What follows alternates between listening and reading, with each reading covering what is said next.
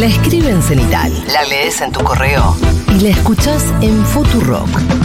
La columna de Iván Yargroski en Seguro La Habana.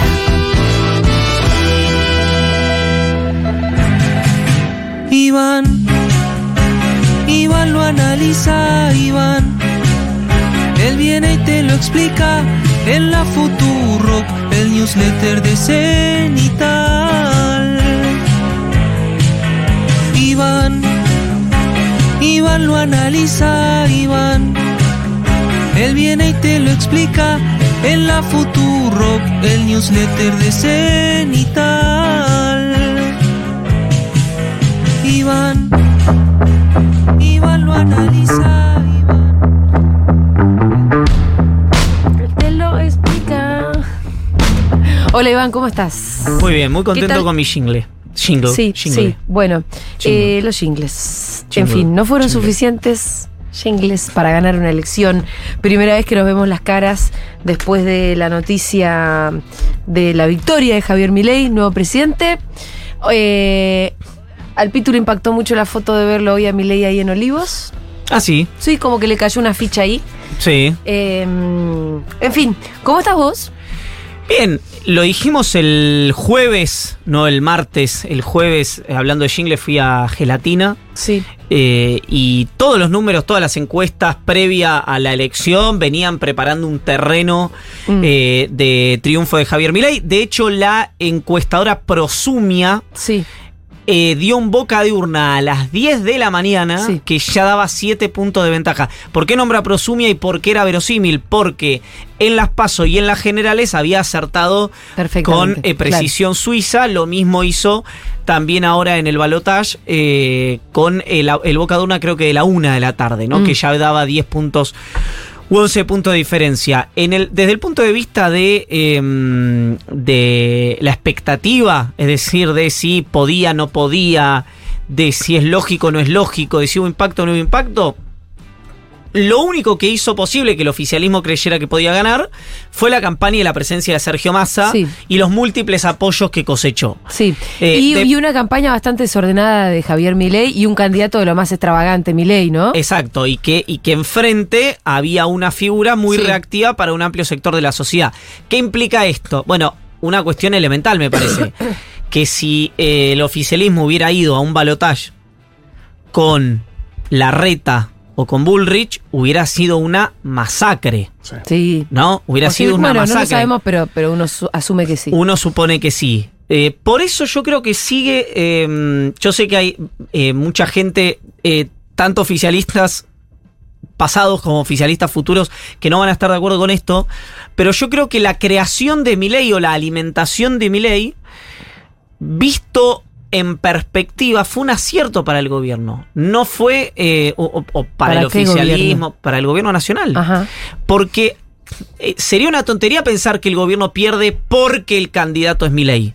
El gobierno pierde por 10 puntos porque el candidato es Milei. Porque si hubiera sido otro, evidentemente la diferencia hubiera sido pre- presumiblemente mayor. Porque las dos cosas que no pueden convivir es que es un candidato absolutamente reactivo, que ofendió a muchos sectores, que tenía una campaña desordenada, que tenía un montón de puntos ciegos, con que si hubiera competido contra la Reta y Bullrich, más se le hubiera ido mejor. A se le hubiera ido peor. Y es el que mejor le hubiera ido de todos los candidatos del oficialismo. ¿Por qué digo esto? Porque si bien obviamente esta es la elección que definía los porotos más importantes, es decir, el presidente, en octubre hubo una elección sumamente importante Claro. en la que le fue muy, muy bien, Claro. o, re- reformulo, mucho mejor de lo que podría haber esperado, incluso este año, a Unión por la Patria. Sí. Sí, al mismo tiempo, perdón, esos tres puntitos que faltaban para los 40, hoy los veo como eh, Palacio pegándole por arriba también. Es que no son tres puntos. No, no, no. eh, eh, sacó muchísimo y eh, ya más hubiera sido una locura, pero. Pero además que son eh, centenares de miles de votos. No, claro, mucho. Eh, con lo cual, la cuenta eh, sería, cuando uno además ve la distribución de, de la gente que fue a votar, decís, bueno, ¿y qué votos no hubieran eh, ido? Porque vos me podés decir, bueno, eh, si no está, si Schiaretti se bajaba, Sí. Porque Schiaretti no competía. Está bien, pero iban votos para Milei también. Entonces Sí, no ganaba más en primera vuelta. No es que Massa solo suma. Total. El resto también suma. Sí, claro, Eh, claro. con lo cual, la, No la era si- tan fácil eso. La situación es, era la misma que dijimos, vamos a repetirnos, aquella vez cuando citamos eh, a Doctor Strange eh, en Avengers, que en cuanto a futuros, en uno. Bueno, ese futuro no apareció. Estuvo cerca. Era el más improbable, Sí. indiscutiblemente, por eso era y uno. se llegó más cerca de lo que se podría haber llegado, entonces hubo una ilusión hasta el último momento. solo generada, repito, por. Obviamente por el resultado de la primera vuelta y el resultado de la primera vuelta solamente generado por los esteroides, los anabólicos eh, aportados por masa y una campaña súper ordenada del oficialismo. El mejor escenario del oficialismo es el que ocurrió. Ese es el mejor escenario del oficialismo. Lo que estamos viendo, obviamente esto todo con el diario del lunes, por supuesto, es que este era el mejor escenario. Porque si vos me hubieras dicho que la, que la elección terminaba 51 a 49, yo te hubiera dicho, y si hubiera ajustado algo acá, si hubiera ajustado algo allá, si hubiera ajustado algo más allá, Ganado. podía ganar. No. No, los 10 puntos de diferencia te dan cuenta dos, de que una, había una situación que ya estaba definida claramente y con la campaña más profesional posible no se llegó y, y- y se llegó muy lejos. Y que esa situación era la que hablamos durante mucho tiempo. Y déjenme hacer ramificarme un segundito en esto, que era obviamente la situación económica y yo creo que también la situación política. ¿Por qué digo esto? Porque había una, una duda, la duda absolutamente genuina por el resultado de las elecciones de octubre, que era, che, la inflación, cuando está arriba de 100, arriba de 80, arriba de 90, ¿pesa lo mismo si es 90, si es 100, si es 110, si es 130? Bueno, probablemente sí. A partir de un número, la gente te pica el boleto. No Sí. sabes a partir de cuál. Ahora, la elección de octubre, donde saca 37 puntos masa, es algo que sorprendió al oficialismo y a la oposición. Y ahí lo dijo Juan Carlos Torre en el programa de Pagni, la lealtad que tenía el votante peronista con el peronismo, ¿no? Entonces uno dice, bueno, ¿qué faltaba entonces para eh, que Massa se acercara a los 50 puntos? Y uno ahí puede ver también la lealtad que tiene el votante antiperonista con Claro, el peronismo. que fueron a votar a ¿no? Milei. Entonces, Muchos incluso habiéndose tapado la nariz seguramente, porque Sí, Milei... ahí bueno, lo, lo- lo dijimos también, el, eso sí lo dijimos el martes pasado. eh, el. Te diría. eh, casi 35-40% de los argentinos fue a votar al balotage. eh, no convencido del candidato al que votaban, sino rechazando muy furiosamente al candidato que no votaban. Sí. En ese marco, no sé si esto lo charlamos en on, en off y si fue acá o dónde, porque ya la verdad que las últimas Bien. semanas fueron un loop, viste, eh, De conversaciones. imposible, de, de conversaciones imposibles, que alguien me decía, no puede ganar mi ley. No, mirá lo que no puede ganar mi ley. Y yo le decía, en San Pablo, antes de la elección de Bolsonaro Haddad, y en un café de Botafogo, dijeron lo mismo sobre Bolsonaro. Y en una cervecería en Greenwich dijeron lo mismo antes de la elección de Trump contra Hillary Clinton. Es decir, había una cosa que así como eh, planteamos, y yo lo, lo repito hoy en el newsletter, las dinámicas de violencia promovidas por Bolsonaro y por Trump, que son previsibles que ocurran también en este mandato, también la comparación por la negativa sostenía la comparación por la positiva. Que es decir, si ganaron Bolsonaro y Trump, perfectamente podía, Podía ganar, una figura como Milei. Que eh, evidentemente, y esto es absolutamente con el diario del lunes porque no se podía saber antes, excepto el predictor de las encuestas.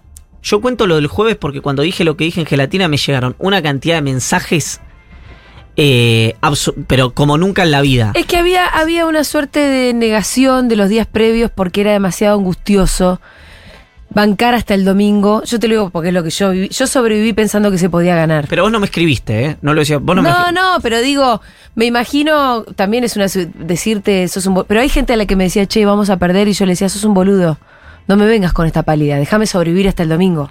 No, eso le pasaba a los dirigentes políticos porque los dirigentes políticos tenían que decir que podía ganar el oficialismo porque si no desanimaban a la tropa propia. Entonces, tema fiscal, tema militancia, etcétera, etcétera, Sí. etcétera. Eh, hay que hacer, por más que sea absolutamente marginal eh, la agenda, un desagravio parcial a los encuestadores, por lo menos el balotage, Sí. que la enorme mayoría anticipó este resultado. Mm. Eh, y después, volviendo al punto del triunfo, cuando una situación es tan categórica, es difícil eh, decir, bueno, la clave estuvo acá. Pero obviamente la clave estuvo en la provincia de Buenos Aires, que era donde el oficialismo esperaba sacar la diferencia que le compensara al resto del país. Ahora, hubo muchos distritos donde eh, tendría que haber leído mejor de lo que le fue, distritos donde tendría que haber ganado y perdió, diferencias brutales, por ejemplo.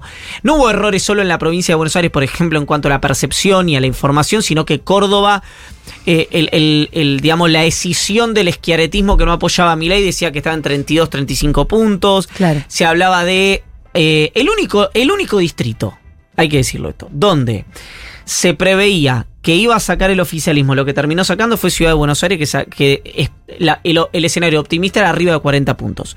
Y terminó sacando 42 puntos, 43 puntos, terminó sacando Sergio Massa en la Ciudad Autónoma de Buenos Aires. Con lo cual, eh, en es una barbaridad. Eh, con lo cual, en ese escenario, lo único que resta ver ahora es para adelante. Sí. Pa' Frenchy. Exacto. Eh, Eh, ¿Qué más? Yo vi que habías puesto igual, antes de que pasemos al futuro, Sí, sí. que igual es lo que más me interesa, y a este presente inmediato también de cómo se está ordenando esta semana, cómo va a ser la transición.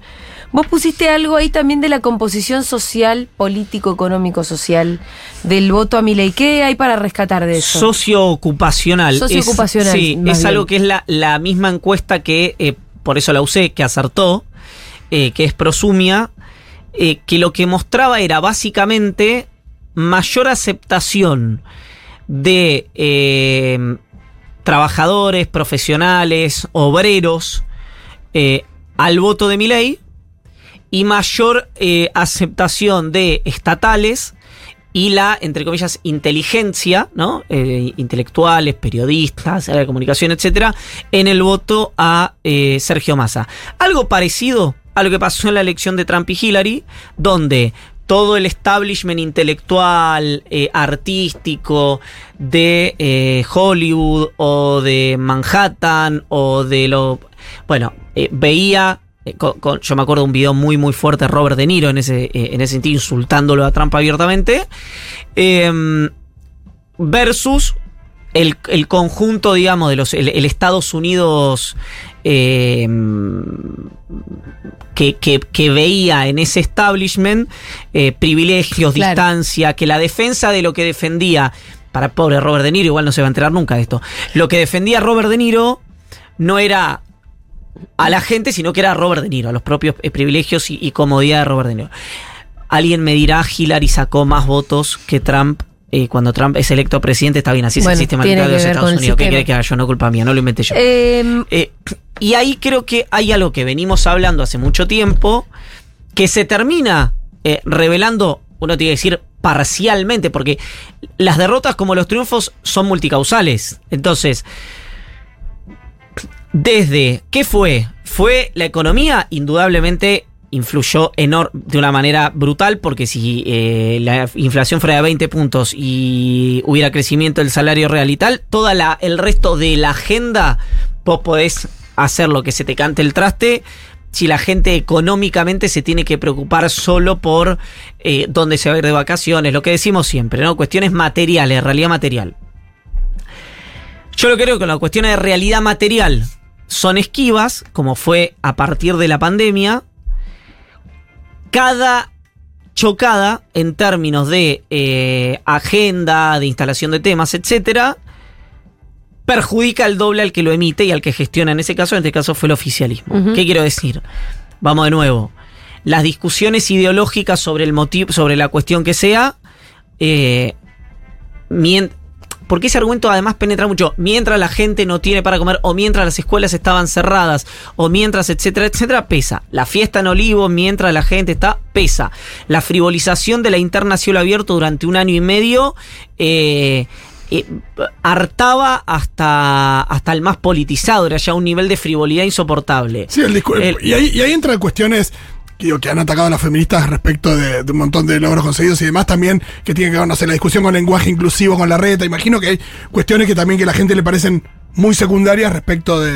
No, Que totalmente. pueden ser muy importantes, pero que en el contexto en el que estamos... Pero eso lo conversamos, debe haber eh, casi horas, te diría, de conversaciones acá sobre ese tema, eh, sobre cuáles eran, que no significaba desconocer, sino que significaba eh, no darle centralidad, es decir, no podía ser una discusión en la que interviniera alguien con rango ministerial voy a ese ejemplo, hablar o no hablar con lenguaje inclusivo, que ni siquiera me acuerdo si fue una discusión o no. Lo que digo es, sí una sobre representación de esa agenda durante los primeros años, que era lo que el gobierno en términos eh, proactivos podía hacer en el medio de la pandemia, o entendió que podía hacer en el medio de la pandemia, cuando lo único que tenía era una, una política de defensa de las empresas y de los trabajadores a través del ATP o del IFE, por ejemplo, pero que eh, vos no podés narrar la crisis que evitaste, ¿no? El gobierno, si no, si no hubiera sido por el ATP, por el IFE, está bien, pero a la gente eso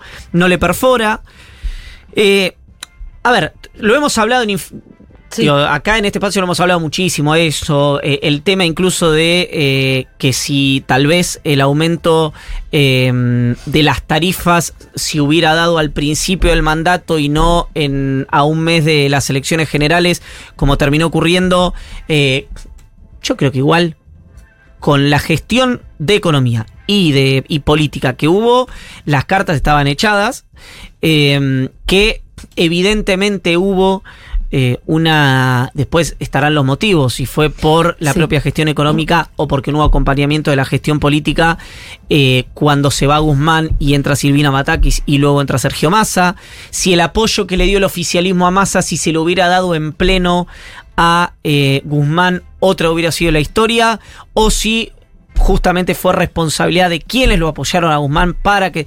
Esa Bueno, es una y discusión... además estamos en un contexto de, eh, de que se asoman nuevas derechas en todo el mundo, con características bastante similares, en contextos bien distintos. Entonces, también somos parte un poco de eso, con nuestro contexto muy complicado que hacía que ni en pedo, así como en España, sí pudieron frenar la derecha, en otros lugares sí ganaron esta nueva derecha, bueno, acá ganó. Sí, acá pero ganó ¿con en un qué- contexto complicado porque era pero casi ¿con qué imposible. discurso?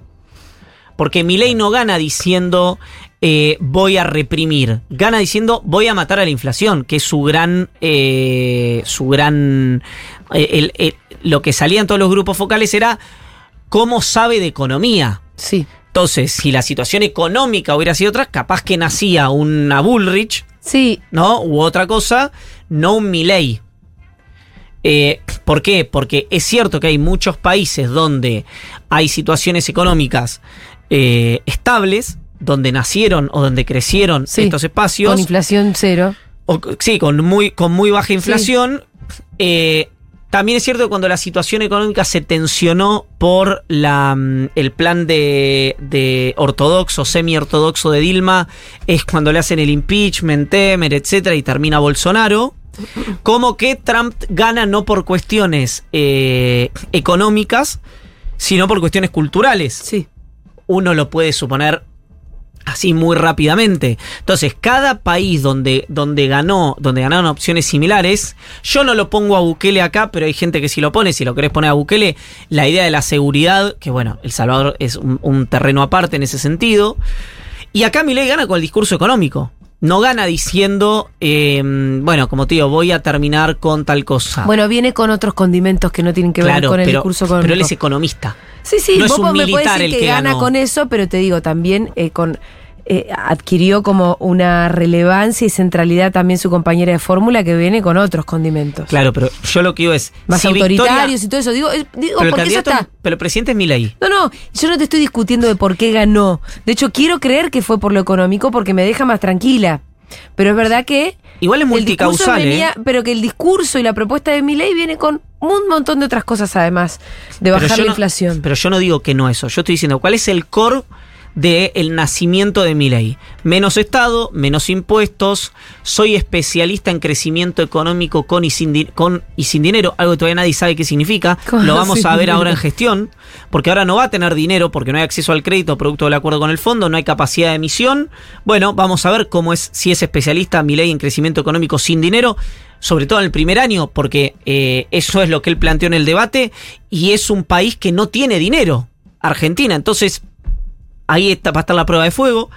Después, eh, obviamente, lo contamos en el 17% de mi ley en la ciudad de Buenos Aires. Ese 17% era mucho más cultural que este 56%. Ese 17%, yo lo conté acá en ese momento, la única cosa que unía, que había coincidencia total entre todos los votantes de mi ley, era el antifeminismo. No era quemar el Banco Central, no era esto, no era lo otro. Eso mutó. ¿Por qué? Porque se le acopló eh, Villarroel, se le acopló, se le acopló la inflación, la espiralización de la inflación del gobierno, etcétera, etcétera, etcétera. Eh, una elección que pierde Juntos por el Cambio. Esta era una elección que Juntos por el Cambio tenía regalada. Regalada. El fracaso de Juntos por el Cambio en este caso excluyo a Macri porque si bien fue el gestor del fracaso de la Larreta y de Bullrich, termina con una jugada, eh, la verdad, eh, muy lucia, muy inteligente, de, una muy buena interpretación. Esto lo dije el 7 de noviembre, por suerte. Eh, haciéndose parte de un triunfo el cual él no tenía nada que ver. Yo creo que Macri juega a esta altura con este movimiento en una liga de dos, donde solamente juega Cristina Kirchner, no entra nadie más en ese Olimpo, digamos, de los dirigentes políticos que te tuercen la historia con movimientos eh, que nadie espera y en los cuales generan autoridad a sí mismos. Eh, de hecho, Macri termina materializando solo eso. Eh, y mucha amenaza, mucho pataleo de ruptura, y recién se fue Carrió una vez que Milei ganó la elección. Ahora, así como te digo esto, Macri va a ser responsable de un gran gobierno de Milei o responsable de un muy mal gobierno de Milei. No se puede escindir de la responsabilidad de, una gran performance de Milei, ni tampoco de una performance muy mala. Ayer anticipó algo eh, que esto es más... Yo le caigo más a los dirigentes que a la gente, te digo la verdad. Y sí en el sentido de... Em, la sociedad argentina, lo contamos también mil veces acá, cuando hacíamos los focus, ¿qué veíamos? Un descalce total entre lo que decía mi ley y lo que escuchaba el votante. Sí. O sea, no había ningún tipo de match en eso. Voy a, supongamos, privatizar la salud, la educación y eliminar los subsidios el, votante escuchaba, no, eso no lo va a hacer, lo que va a hacer va a ser bajar la inflación, esto, lo otro.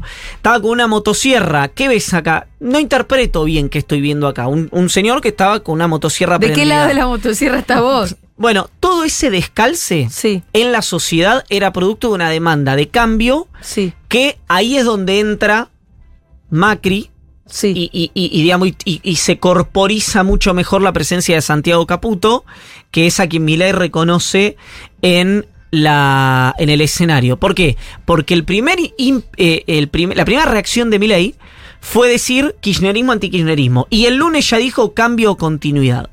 En la lógica de cambio, en la corporización de ese cambio, eh, es donde, me parece a mí, termina ganando el balotage eh, Javier Milei que le debe mucho a Macri, obviamente, y le debe algo también a eh, un gringo Schiaretti que suena eh, en su ya fade out como embajador en España. Ah, bueno. Eh, también muy relevante, como, muy relevante. parte del gabinete, ¿no? Randazo suena tanto como suena para ser presidente de la Cámara de Diputados, que es algo que yo lo veo lejano, me puedo equivocar obviamente, porque no saltaría la impugnación de Unión por la Patria y aún consiguiendo los votos en una primera etapa de un gobierno que va a tener tanto conflicto, es más recomendable tener un presidente de la Cámara que no tenga resistencia tan grande de algunos sectores. Se lo mencionó también para AFIP, a Florencio Randazzo, eh, y una sorpresa, porque yo creí que esto no iba a ocurrir. Veremos Pichetto estaba en esa Hay que ver las. Sí, sí, estaba Pichetto, Ritondo, Oscar Sago y Randazo en la lista presidente de la Cámara de Diputados. Ahora, si quieren, contamos quién es Sago, por qué lo llaman a Pichetto. Eh, Ojo porque casi todos los ministros importantes o todos los ministros importantes son de Milei, Ujú. pero hay que mirar las segundas y terceras líneas Claro. porque Macri había pedido obra pública, ¿no? Sí. Contrato con el Estado. Lo que se hereda no se roba, dice el dicho. Eh, pusieron a Guillermo Ferraro, a mí me dicen que, que creo que ya aparte se confirmó que iba a ser Guillermo Ferraro el ministro de Obra Pública e Infraestructura. Bueno, hay que ver segundas y terceras líneas, quién va a ser el... eh, justicia el- también había pedido Macri. Exacto, y, y termina yendo eh, Mariano Cunio Libarona. ¿Quién va a ser el administrativo? ¿Quién va a bajar el martillo? ¿Quién va a ser eh, el, el- el- el- en, en turismo? Capaz que ponen un secretario. ¿Quién va a ir a las cajas y quién va a ir en ProTour?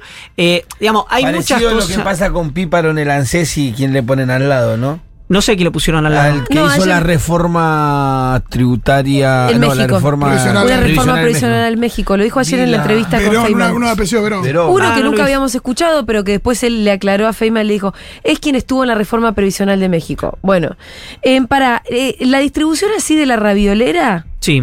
que se hizo parecido loteando también en el gobierno, en el actual gobierno, Uno y uno decís. sí, Gabinetes mestizos. No funcionó bien. No, no funcionó. Por eso a mí me llama la atención eso, eh, porque eh, poner, para decirlo rápido, uno de Milei y uno de Macri, uno de Milei y uno de Macri, uno de Milei y uno de Macri, la sensación es que vos podrías lotear eh, horizontalmente, no verticalmente. Entonces, Claro. che, este, estos tres miteos son tuyos, el resto son míos. Sí. Pero Ese si vos adentro, el mestizaje es complejo. el mestizaje a este gobierno claramente no le funcionó. Sí. Eh, Porque se generan doble comandos. Sí, se Todo. doble comando. Y además hay otra cosa que no vemos, que es hoy, sobre todo porque está el periodo de ventana entre el triunfo de Milei y la Asunción, vos ves una euforia libertaria, cierto ánimo de revancha, etcétera, etcétera. Pero cuando llega la devaluación, cuando llega la eliminación de subsidios, cuando te empieza a llegar la tarifa o el boleto, cuando se empieza a hablar de eh, el aumento de los combustibles, etcétera, ahí ya hay menos incentivos para la euforia. Entonces, yo, mi, mi- mi encuadre frente a todo y frente a esto también es que el tiempo es un gran ordenador, que hay que tener eh, paciencia, darle, yo creo en esto, darle el tiempo al presidente un tiempo X que disponga para ver cómo, cómo camina su gobierno. Creo que debería mandar a callar a Macri, Milei, porque Macri decía que el gobierno que venga, sea cual sea, y esto lo repetía también Rodríguez Larreta, iba a tener 100 horas, no 100 días. Entonces, Macri tiene un problema porque decía que las reformas tenían que ser inmediatas, que no había lugar para el gradualismo y que el gobierno iba a tener 100 horas. Y ayer a Morales Solá le dijo que iba a haber seis meses de sufrimiento muy feo. Entonces, Milei dijo más, más en su discurso de, de- cuando terminó la selección, dijo, acá no hay tiempo para gradualismo, Claro, ni pero para hay- tibiezas. Claro, pero eso es las medidas. Sí. Ah. El tiempo de eh, El la demanda social que la reta decía y Macri decían no vamos a tener 100 días, vamos a tener 100 horas. Macri ayer, después de ganar, dice va a haber 6 meses. Yo veo que ahí hay una expectativa de la sociedad versus lo que van a ser los resultados que van a generar, ojalá me equivoque, ojalá me equivoque, una frustración producto fundamentalmente de la primera etapa del gobierno de Milei. Yo no sé qué va a pasar, no tengo manera de saber qué va a pasar en el segundo semestre, en el segundo año del gobierno de Milei, etcétera. Lo que sí tengo cierta certeza es que abro el paraguas. Si Milei hace lo que dice que va a hacer, Mm. van a ser, coincido con Macri, con este Macri, no con el Macri de campaña, van a ser seis meses muy difíciles. Como iban a ser seis meses muy difíciles, menos probablemente eh, producto del gradualismo que le iba a imprimir Massa si ganaba el ofi- este oficialismo. Con lo cual, ojo con eso, ojo con la frustración inmediata de una sociedad muy esperanzada, con un gobierno muy distinto al actual y con un discurso de cambio radical, y a prestarle especial atención a eh, quienes les dijeron, opinión pública, periodistas, políticos, etcétera, que esto iba a mejorar inmediatamente la calidad de vida de la gente. ¿Por qué? Porque eh, en 2015 lo que llamó campaña del miedo el macrismo y le funcionó muy bien y terminó ganando las elecciones, Macri podía decir que era una campaña del miedo, porque no había nada de lo que decía Macri que pudiera anticipar las acusaciones de Scioli. Sí, porque él no, no dijo lo que iba a hacer. Exacto, en este caso está muy explícito, entonces yo entiendo que Sí. a un votante eh, víctima de la inseguridad, de la situación económica, de los bajos salarios, el oído estuviera más amable a la escucha de cambio que a la escucha del miedo. Lo que no puedo eh, tolerar ni creer, ni darle verosimilitud, es a que los políticos, los periodistas, los empresarios, los consultores, no sean conspicuos y eh, digan o aleguen desconocimiento porque trabajamos todos de eso. Claro. Es decir, yo no podía desconocer lo que iba a hacer Milei, como tampoco podía desconocer que, por ejemplo, Sergio Massa había propuesto eh, una política de seguridad mucho más parecida a la que él ejerció en Tigre o a la mano dura de tolerancia cero que a la que proponía el garantismo eh, kirchnerista, para decirlo rápido. Bueno, nadie puede desconocer que va a haber una liberación de los precios de la economía, que va a haber probablemente una devaluación eh, muy dura eh, en, en- el momento de la asunción, que eso va a impactar en precios, etcétera, etcétera, Eso etcétera. Perdón. sí. Y que va a haber cuestiones discutibles respecto a procesos de privatización y otras que para mí son indiscutibles como eh, IPF. Bueno, ahí. Aguanta ahí. ¿Hay ahí. agua? ¿Hay agua o ya Estás no hay? hablando sin parar hace. Claro, no yo tengo 20 preguntas también. parar. Bueno, perdón, me callo. Pero me pará, me porque callo. abriste dos temas que me parecen interesantes. Por un Sí. lado, lo de la liberación de los precios y la devaluación, lo cual generaría un aumento inmediato de los precios, obviamente. Eh, De la pobreza. y está la famosa transición. Sí. ¿Quién va a hacer eso? ¿Quién va a hacer la transición Sí, en términos formales? No, no, no. Porque la gran pregunta ahora, me parece a mí, es eh, ¿en qué momento se va a generar el primer shock? Porque Milei lo quiere, lo necesita y es funcional a los fines de su proyecto económico, que es la dolarización, que es la pulverización de los, de los pesos. Para eso necesitas una inflación alta y un momento de shock ahora. Eh, Para la eh, dolarización, no, para la dolarización necesitas. no, para la dolarización en última instancia vos necesitas ir pulverizando el peso. No, necesitas muchos dólares más que ir pulverizando el peso. Pero necesitas menos dólares a medida, mientras menos vale el peso, menos Pero dólares él necesitas. mismo viene Ah, diciendo, eso sí, la economía sí. tiene que estallar. Es- Él quiere que le estalle antes que la suma y este gobierno no quiere que estalle antes que la suma. Correcto. Entonces ahí está la tensión. Todos sabemos que va a estallar. Y la pregunta es cuándo, y además esto, en esta transición que es donde se tienen que juntar y más o menos ponerse de acuerdo en algunas cosas de cómo sobrellevar estos próximos días, ¿qué es lo que para vos va a pasar? Yo primero, no estoy. eh, para mí hay dos registros. Para mí no es eh, cantado y no era cantado si ganaba más la economía iba a estallar. Es lo más mínimo. No, Milei. no, no, ¿Masa o Milei? no, no, masa. Ah, Eh, es decir, que la economía estalle o no estalle es una decisión política. ¿Por qué? Que haya una, una devaluación no es que la economía estalle. Hay una economía no. pre. Hay es una una economía. decisión también. No, pero una devaluación no es que la economía estalle. De hecho, una devaluación hoy, infelizmente y producto de una situación, es necesaria. ¿Por qué? Porque hoy tenés brecha, porque las empresas no pueden girar, porque hay una administración de las importaciones muy rígida, por bla, bla, bla, bla, bla, etcétera, etcétera, etcétera.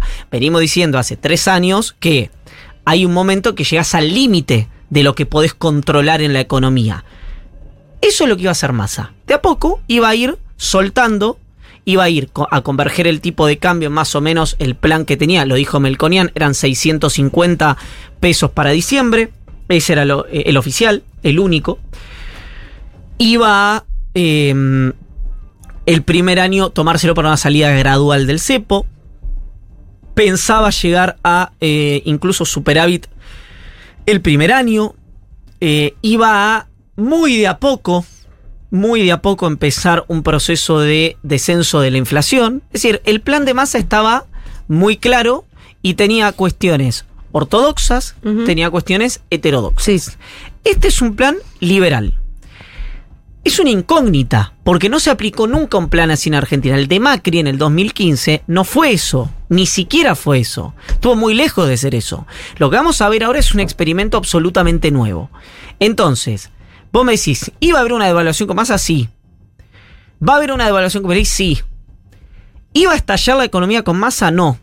¿Va a estallar la economía con Milei? No lo sé. No tengo manera de saberlo, porque no sé cuál, cuál es la decisión que va a tomar, pues ni siquiera sé quién es su, ministro de Economía. Mm. Entonces, yo lo que es que lo que pase es una decisión política. Sea que estalle o que no estalle. ¿Qué significaría para, para mí que estalle? Es una devaluación. Que el dólar no esté a 600 pesos, 650 pesos, sino que supere ese precio.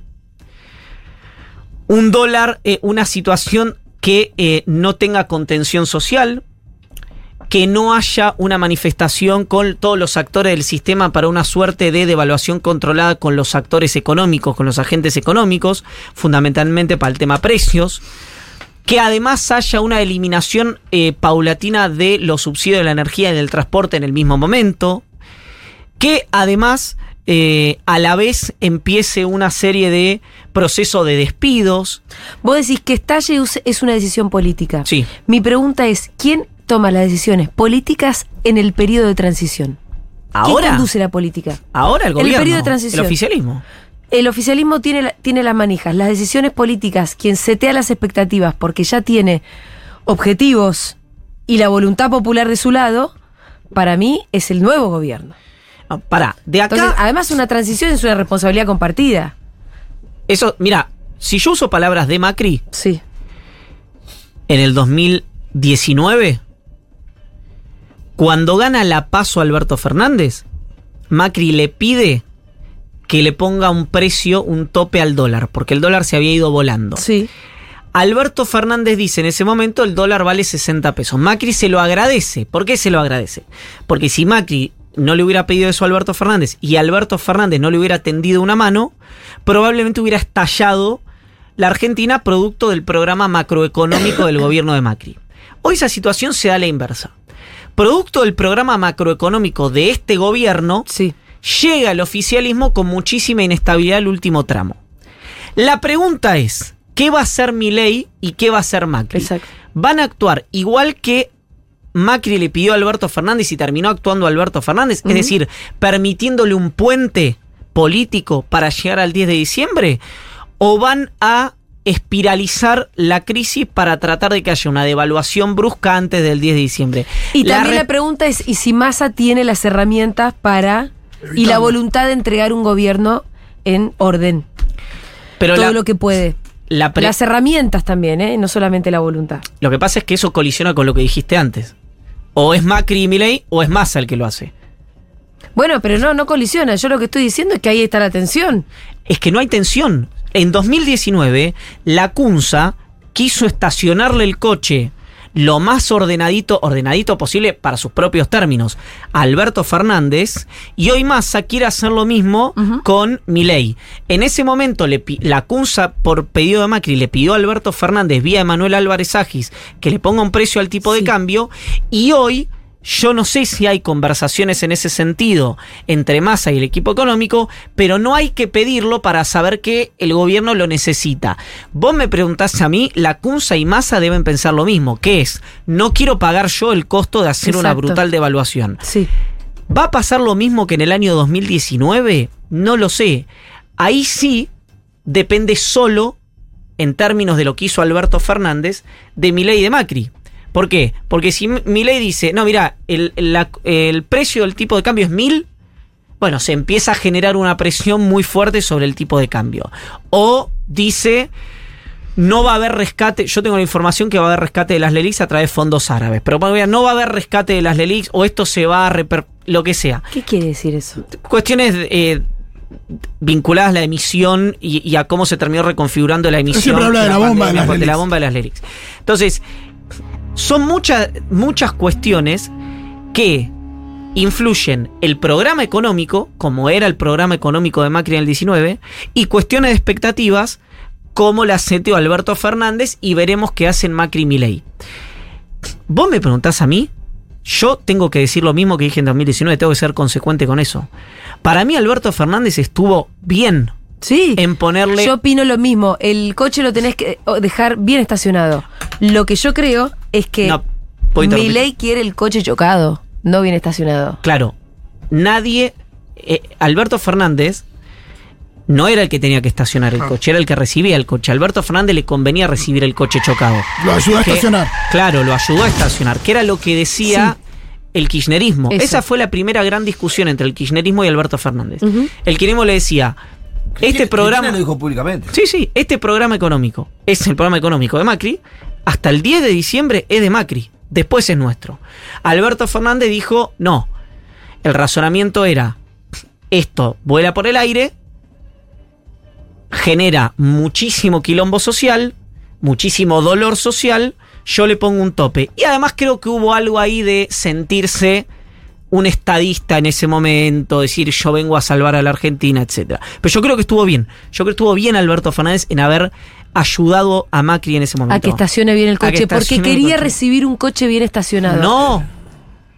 No. No. A ningún presidente Bueno. le conviene Le convenía que llegara pagar los costos. Lo que hizo Alberto Fernández no le convenía a Alberto contra, Fernández. contra sus intereses. Bueno, eso lo- Exactamente. bueno, está bien, Yo pero lo que él, digo, cons- de- él consideró eso. Lo que yo creo es que Milei deliberadamente, y ya no deliberadamente, necesita el coche mal chocado. Claro, Alberto Fernández, si hubiera actuado de una manera irresponsable, también. Acá no se trata de qué le conviene, porque a cualquier gobierno que llega, le conviene que el anterior haya pagado todos los costos. Devaluación, suba de tarifas, eh, desregulación, etcétera, etcétera, etcétera. La diferencia que yo veo hoy con el 19 es que en aquel momento a Alberto Fernández no le convenía hacer lo que hizo, pero lo hizo para ayudar a Macri. O, para, o, para, o para la Argentina. Mm. Hoy a Milei y a Macri no les conviene darle un puente político a Massa y al No. gobierno para llegar en términos de gestión, pero, le, pero no dárselo significaría mucho dolor para la Argentina. Hay una cuestión de cálculo netamente político. Que Alberto Fernández dijo, yo no voy a hacer este cálculo político y lo voy a ayudar a Macri y hay que ver qué hacen Macri y Milei en estos días. Esa es la enorme, el enorme interrogante que vamos a ver hasta el 10 de diciembre. Pero con lo que dijo, perdón, con lo que dijo Milei, eh, con lo que dijo Milei ya el domingo y el lunes, evidentemente él dice, bueno, Massa es responsable, tiene que ser responsable, le tiró la pelota de su lado. Si Milei quisiera que el auto choque, Puede.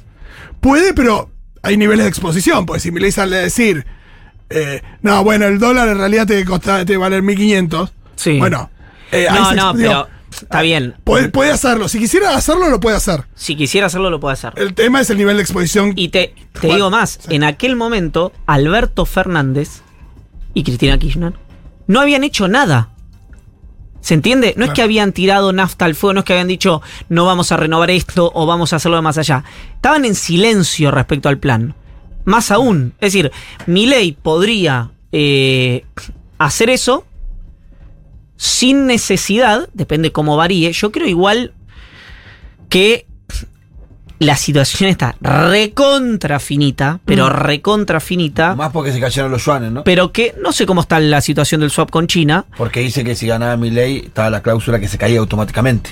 No sé cómo está la- el tema reservas. Sí lo que sé es que está tan apretada la economía por todos lados que puede dispararse el blue, puede dispararse los financieros, pero el oficial podría llegar a eh, mantenerse al ritmo que venía.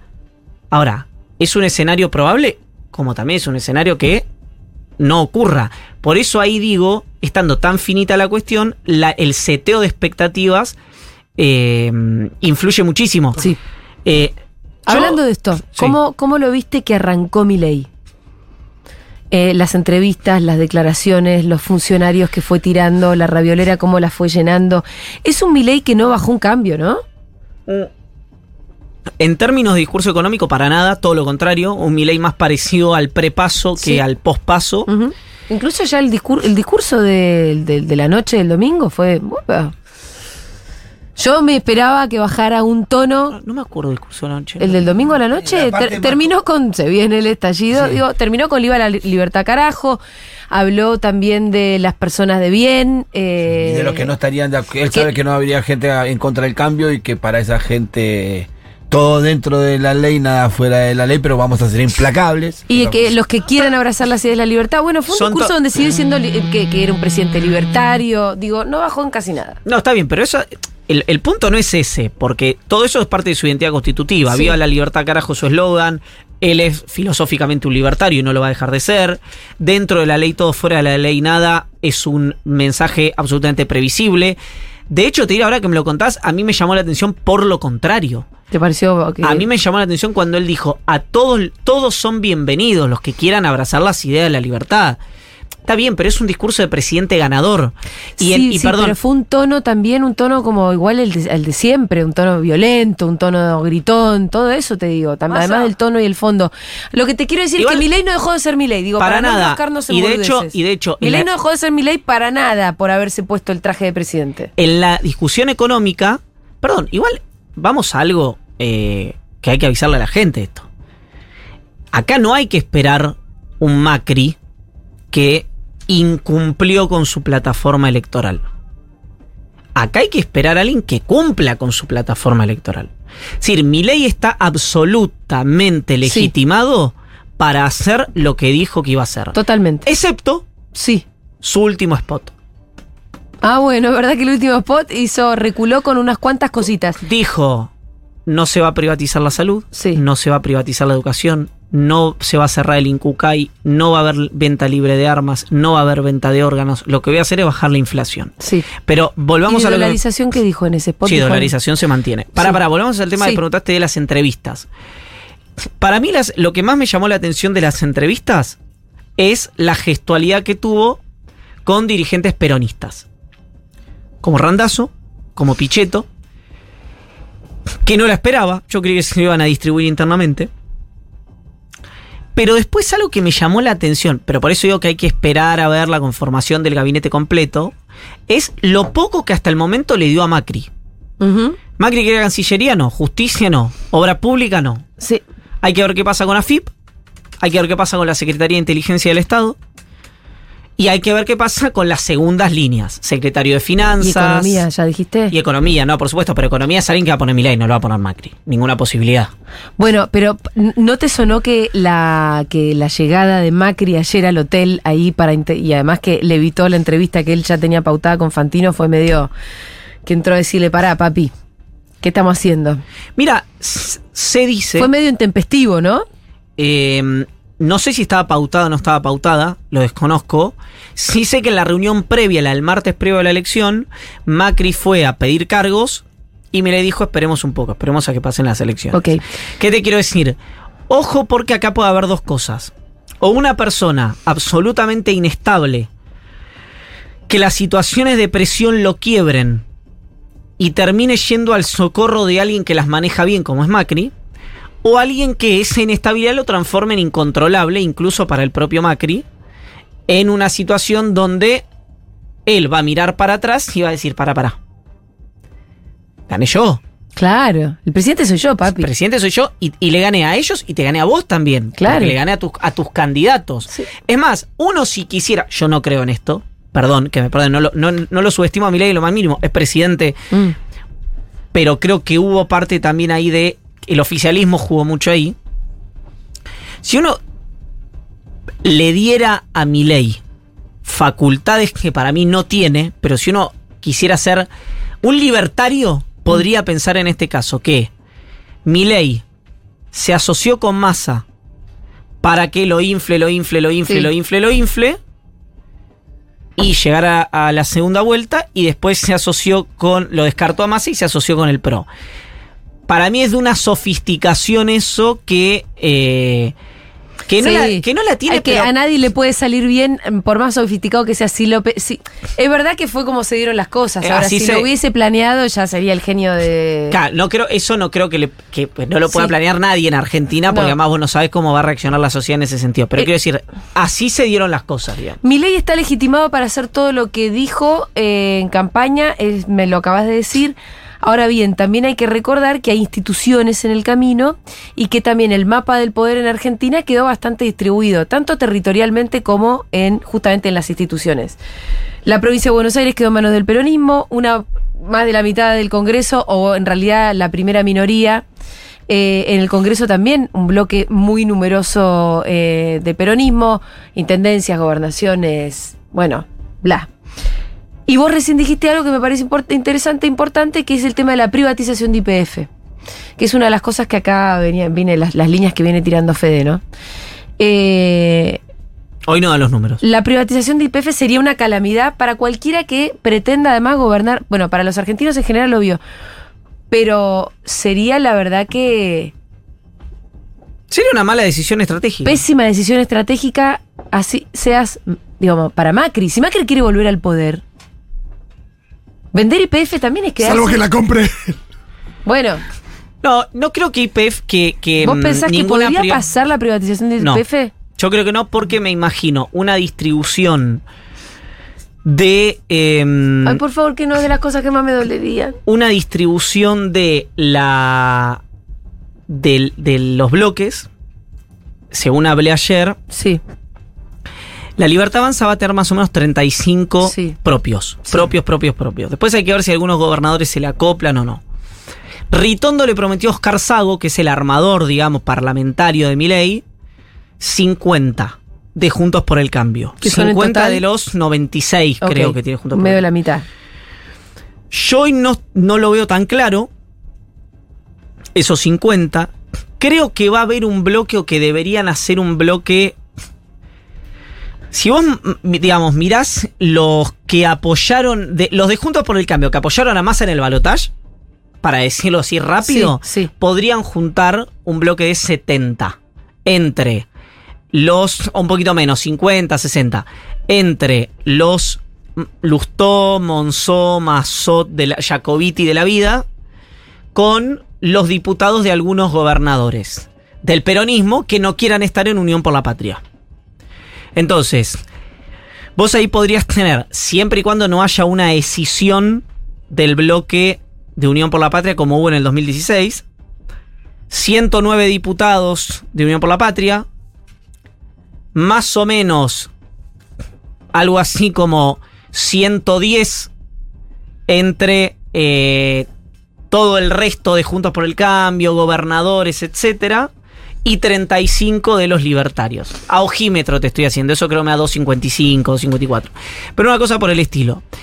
Entonces, yo lo que no veo, o por lo menos ayer me decían que no, es que no va a haber un interbloque, repito, esto me dicen de la Libertad Avanza, puede cambiar, un interbloque, la Libertad Avanza Pro y algo del radicalismo. Va a haber un bloque de la Libertad Avanza, Sí. Un interbloque de Sí. Juntos por el Cambio, socio de la Libertad Avanza. Para ciertas leyes y ciertas cuestiones, no todas. Pero es una anomalía porque va a haber una sociedad de, de en el gobierno, es decir, de cargos ejecutivos. Y no va a haber una sociedad en el, en el eh, institucional en el Congreso. Es raro. Un bloque, entre comillas, de centro, donde ahí pueden estar estos que te dije, y el bloque de Unión por la Patria, que no sabemos si se va a mantener cohesionado o no se va a mantener cohesionado. ¿Qué decís vos? Yo creo que alguna pérdida tenés siempre en ese Mm. sentido. Sobre todo si va a haber un bloque donde va a haber diputados de los gobernadores. Sí. Ayer eh, eh, cuando nos tocó estar un ratito juntos en C5, yo lo primero que preguntaba era un poco eso, cómo quedaba el mapa del poder en Argentina y quién podría llegar a ser el conductor del peronismo. Porque es verdad que las derrotas quedan mal.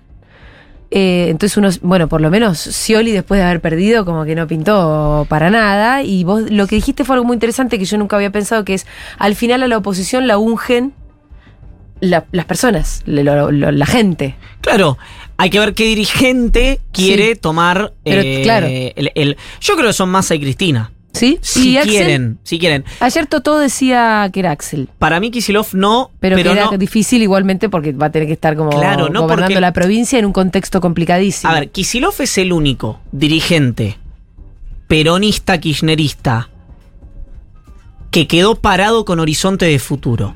¿Por qué? Porque ganó, ganó bien y ganó por sus propias características y su propia ley. Sí. Ahora, si Milei va a hacer todo lo que dice que va a hacer, a lo- pueden pasar dos cosas. O Kicillof va a estar muy eh, eh, desbordado por Sí. la gestión en la provincia de Buenos Aires. Sí, capaz o, que emitiendo, teniendo que emitir cuasimonedas. o, o la propia gestión y la propia eh, rivalidad de Kisilov con el poder central sean lo que lo terminen ungiendo como un eh, líder opositor. Yo lo que veo es que ahí, repito, si pasa lo que mi ley dice que va a hacer, si hace lo que dice que va a hacer, eh, el primer tiempo va a ser complejo en la provincia de Buenos Aires. Y yo igual quiero decir algo, en el país, pero en la provincia de Buenos Aires concentra el mayor núcleo de pobreza. Quiero decir algo también respecto a esto. Ojo, porque Macri habla de que son seis meses de mucho dolor, de muchos problemas y tal. Macri ya habló del segundo semestre. Sí, te iba a decir que es el mismo periodo de tiempo que ya se resultó inverosímil. Y- o sea, ya perdió credibilidad lo de los seis meses. Y la inercia, además de si vos tenés una inflación en enero, febrero, marzo, abril de 10, 15, 20 puntos mensuales, Sí, no. esa inercia te acompaña un buen tiempo. Te acompaña otros seis meses. Entonces, a menos, a menos que haya un masazo de Sí. tipo convertibilidad, dolarización, etcétera, que yo hoy no lo estoy viendo, pero puede pasar. Hablemos de eso después. Eh, con lo cual, ya entrado el 2025, vos empezás a pensar en las legislativas, en las elecciones de medio término. Sí. Donde renueva también eh, muchas bancas junto por el cambio, ¿no? Porque le fue bien en 2021. Le fue muy bien en 2021 eh, en el país. Es, y renueva una buena elección juntos por el cambio. Lo que pasa es que ahora hay que ver cómo se configura la alianza Milei-Macri. Claro. Si terminan yendo juntos, no terminan yendo juntos, etcétera. Bueno, etcétera. eh, vos en tu newsletter habla, bueno, la dolarización es la gran promesa de campaña, ¿no? Eh, decís que Sturzenegger anda dando vueltas por ahí. Uno dice, ¿cuánta vida puede llegar a tener Sturzenegger? Pero podría ser, es alguien que orbita cerca, ¿no? Sí, sí, sí, eh, trabaja. Pero que Sturzenegger vos decís que está en contra de la dolarización. Sí, no le cierra mucho la dolarización. Y entonces, y al, al mismo tiempo para dolarizar, en definitiva, ¿qué necesitas? ¿Dólares? ¿Necesitas cierto acuerdo parlamentario? ¿Lo haces de hecho? Desconozco cómo sería el mecanismo institucional en el que piensa, en el que piensa Milei. Porque Eh, esa es otra de las cuestiones que serían muy de fondo. Rosati. Que él, sobre las que él no retrocedió y que es de las cuestiones más irreversibles que podría llegar a pasar, ¿no? Sí, también es cierto que si vos haces esto de competencia de monedas, Sí. podría haber una dolarización de hecho sin tener que reformar la constitución, como dice Rosati. Bueno, claro. Eh, no sé, Sturzenegger no está a favor de la. No, no ve con, con buenos ojos la dolarización. eh, pero tampoco sé si va a ser el ministro. Es decir, el, Sí. el- el- el best one de Milei era Toto Caputo, que dijo que no. Sí. Eh, Sturzenegger está rondando, quiere. Hay un rumor de que hay un tapado. eh, Ajá. Que por supuesto, Si está tapado. si está tapado, no, sabemos lo sé porque yo no lo puedo descubrir. No, y- pero aparte, apenas lo, no- lo nombre, se va a aclarar esta cuestión de la dolarización, porque si es Sturzenegger, evidentemente. Nah, igual manda el presidente. Manda el presidente. Eh, eh, Guzmán, digamos, Guzmán quería subir las tarifas y las subió. Claro, claro. Eh, estuviste comentando también un poco las, las eh, relaciones internacionales. Y está la carta de Mark Stanley que es llamativa porque hay unos tres puntitos donde medio como que le marcaron la cancha. ¿No? Ey, medio como que no puede ser negador del cambio climático. Cambio y de climático y derechos humanos fundamentalmente Sí. me parecen los dos puntos Sí. centrales. Y lo de las clases medias, que vos lo que dijiste, que es que en, en el idioma yanqui habla de Sindicatos. los sindicatos. Exacto. No puedes armar sindicatos. y- Exactamente. ¿Qué pasa? Bueno, pero Eh, acá la pregunta también sí. es más amplia, que es, ¿quién le va a poner los límites a mi ley? No, los límites se los ponen las instituciones. ¿Quién se los va a poner? Bueno, siempre y cuando... Hay que ver cómo funcionan las instituciones. Acordate que Macri quiso meter dos jueces de la Corte Suprema por decreto. ¿Lo metió? Y después después lo lo metió- votaron igual. Sí, después lo votaron, pero lo metió, quiero decir... De gobernar por decreto podés gobernar por Nah, decreto. ¿Qué va a poder gobernar? No podés gobernar por decreto. ¿No? Se hace insostenible gobernar por decreto. En este tipo de cosas Bueno, me refiero. Ponele que no, pero también lo que muchas veces sucede es que se genera enseguida una órbita de poder, Sí. ¿no? El, el poder genera como... Pero vos me este, preguntás un- quién le va a poner un control. Yo lo que digo, los únicos No que le ponen control digo- son las- el Congreso, Sí. el Poder Judicial, eh, concretamente la Corte Suprema y el Contencioso Administrativo y el Sí. Foro Laboral. En otras palabras, ¿quién podría evitar que se remate IPF? ¿Quién podría evitar que se dolarice este país? Que se dolarice. La- eso, la- digo, las peores calamidades. Pero lo de IPF, claramente el Congreso de la Nación. Bueno, Así, así como se restatizó, eh, tiene que pasar por ahí. Eh, eh, ese remate, digamos. Eh, lo, que, lo que me parece, y lo dije alguna vez sobre aerolíneas y sobre otras compañías, y hubo, generó revuelo, después aerolíneas... Eh, Saneó bastante los números exactamente, últimamente, ¿no?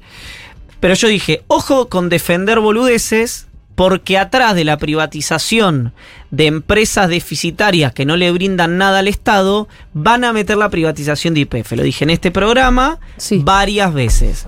Entonces, ahora, después de defender compañías que no voy a dar, no voy a individualizarlas porque van a, ya son bastante objeto de ataque, ya lo hice cuando lo tenía que hacer. Bueno, en el tren de la privatización te mete una compañía modelo como es IPF. Sí. Eh, y excluyo hoy eh, a aerolíneas, como no lo excluí en el pasado, por ese proceso de saneamiento que venía Fue bajando el déficit y ahora es una compañía que dice no necesitar demasiadas cosas. Eh, hablamos del plan económico y el que en el corto plazo iba a generar mucho dolor, eh, porque además, ¿por dónde arranca? Vos decís Por- el gasto previsional y social. Viste que le habla del gasto de la política y la gente enseguida lo que se imagina es que le van a cortar los salarios a los diputados. Sí, Eh, a- ahora, en realidad, el gasto de la política, para poder recortar todo lo que dice que va a recortar, en realidad, me imagi- él está refiriéndose a un mundo un poco más em, amplio, ¿no? no, absolutamente. Digamos, y ahí donde viene el dolor. si todos los diputados del país, todos los senadores del país, todos los legisladores del país, todos los intendentes, to- todos dejaran de cobrar, o sea, trabajaran gratis, no se resolvería el problema estructural que tiene la Argentina en materia de gasto. Sí. Con lo cual, lo del gasto de la política lo hemos dicho un millón de veces, los números están ahí para quien quieran verlos, Sí. no voy a perder tiempo en eso. Lo que sí me preocupa más es el tema de, yo creo que hay que tocar subsidios a la energía con la segmentación, pero no creo que haya que tocar tanto los subsidios al transporte, porque una cosa es pro rico y la otra cosa es pro pobre. Eh, creo que eh, hay más eh, facilidad para que Milei vaya en contra de algunas empresas públicas, pero no hay tanta facilidad para que vaya en contra de otras. Bueno, Fede recién recordaba hace un rato que Bolsonaro no pudo privatizar Petrobras, ¿no? Bueno, yo lo, lo- lo menciono ahí, lo que fue el coto para, para Bolsonaro, sorprendentemente también en buena parte fue el Poder Judicial. Mm. Eh, yo eh, debería ir ¿Ya? enderezando, y sí, hace siete Eh. minutos que me debería haber ido. Bueno, último comentario que quiero hacer yo por lo menos en Sí. esta columna y si vos me lo podés, porque ya que estábamos hablando de Bolsonaro, Sí. lo que sí logró Bolsonaro fue que la violencia que él emanaba de su discurso derramara después y se generara una suerte de, pongámosle, violencia civil. Y hoy Macri tuvo una, ayer en realidad la noche creo que fue con eh, Ayer con Morales Solá. Solá, tuvo unas declaraciones que para mí de, de lo más desafortunadas y que son de las cosas que más eh, temor me generan inmediatamente, porque yo lo conté a mí ayer por primera vez en toda mi vida y eso que yo recibo insultos hace mm, por lo menos 10 años, me pasó que en la calle me gritaran muerta, estás muerta. Eh, no me dio tanto miedo en el momento, pero sí me pareció que la advertencia de Macri de los orcos van a tener que medir muy bien cuando quieran hacer desmanes, porque los jóvenes no se van a quedar en casa, está llamando a que las juventudes libertarias o quienes acompañaron el proyecto de Miley salgan a la calle cuando haya manifestaciones. Eh, Sí, llama... el- la verdad que lo que se está buscando ahí es un enfrentamiento entre civiles y esto, de darse una manifestación es directamente una especie de guerra civil, pero también además eh, desata esta, est- estos odios que pueden darse así en la calle y la verdad que no es el clima en el que queremos vivir. Yo ya lo, lo dije antes de la campaña, creo que cuando vos habilitás la violencia de cualquier tipo, eh, la violencia decodifica las maneras que, que encuentra. Si Bolsonaro no dijo persigan a los homosexuales y en Brasil persiguieron a los homosexuales, con lo sí. cual eh, a mí lo de Macri me pareció... eh, creo que ni siquiera puedo encontrar. Lo que estoy pensando no lo puedo reproducir, lo, Sí. que, lo que quiero decir. Eh, creo que de un expresidente llamar a enfrentamientos civiles, eh, por más que yo crea, repito, que haya que darle tiempo a Milei para que haga lo que quiere hacer y no eh, la movilización antes de que asuma Milei en contra de Milei me parece una ridiculez. Que un expresidente llame a enfrentamientos civiles eh, no me parece muy irresponsable. Es lo único que puedo decir porque si digo lo que pienso, Te hacen un recorte. eh, no, no, eso sería lo de menos. Eh, Sería menos, me tengo que dedicar a, a juntar kiwis en Australia. Sí, digo lo que pienso. Eh, ¿Qué pero en Nueva Zelanda sería? en Nueva Zelanda. Eh, pero, pero no me la esperaba la de Me ayer. Eh, i- incluso Fuerte, ¿eh? el lenguaje orcos eh, es medio extraño. Sí. Creo que hay que ser muy claros con la defensa de la educación pública, Sí. eh, con los chicos adentro del aula y sin partidización de los docentes. Creo que hay que ser claro con la defensa de IPF. Creo que hay que ser claro con la defensa de los recursos naturales, eh, que la guita que generan los recursos naturales de nuestro país se queden en nuestro país. Eh, y que las empresas que quieran venir a invertir y llevarse los dólares, productos de inversión, se los puedan llevar, por supuesto. Eh, me parece que la universidad no tiene que ser arancelada, eh, que los subsidios al transporte interurbano tienen que mantenerse porque la gente tiene muchos problemas económicos eh, y que hay que mirar con atención el tema de los precios de los alimentos. Después, al Rengo para conocerlo hay que verlo caminar. Sabremos lo que va a hacer a partir del de diciembre. Muchas gracias, Iván Yagroski. Así terminó su columna.